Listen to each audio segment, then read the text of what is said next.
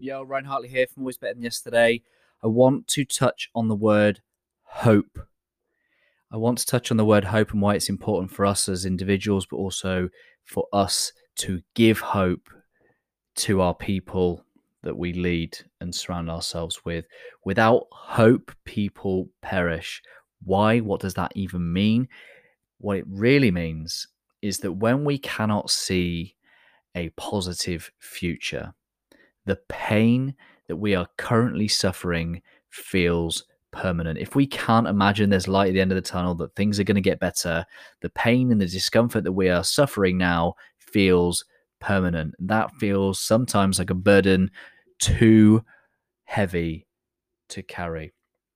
This is why we as individuals need to do whatever we can to create this sense of a hopeful future, to really find something that we believe in.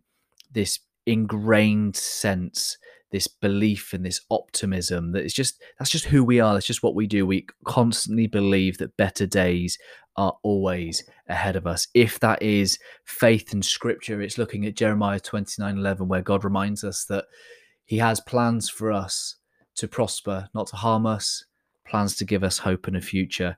If you are not someone of faith then take this to heart things will always be better better days are mm. always ahead of us.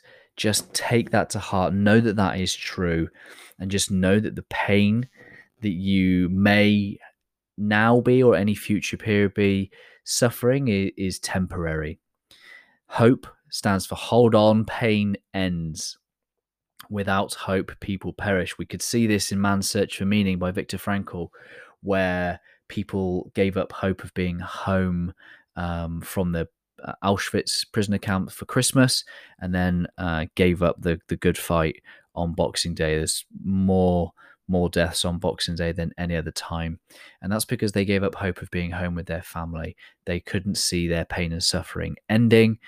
And that might be the same with what's going on in the world today. A lot of people might not be able to see quite clearly to the future. They might not have a positive sense of the future, which means their current pain, predicament, challenges might feel a little bit heavier than they otherwise might be.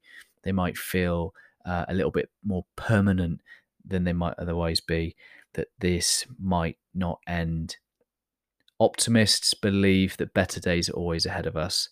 Learn to bring hope into your heart and start sharing that with others and help them see what you see. Help them bring to life a positive future and take action, take steps towards achieving that. Hope this has helped. I'll speak to you again soon. Much love, guys.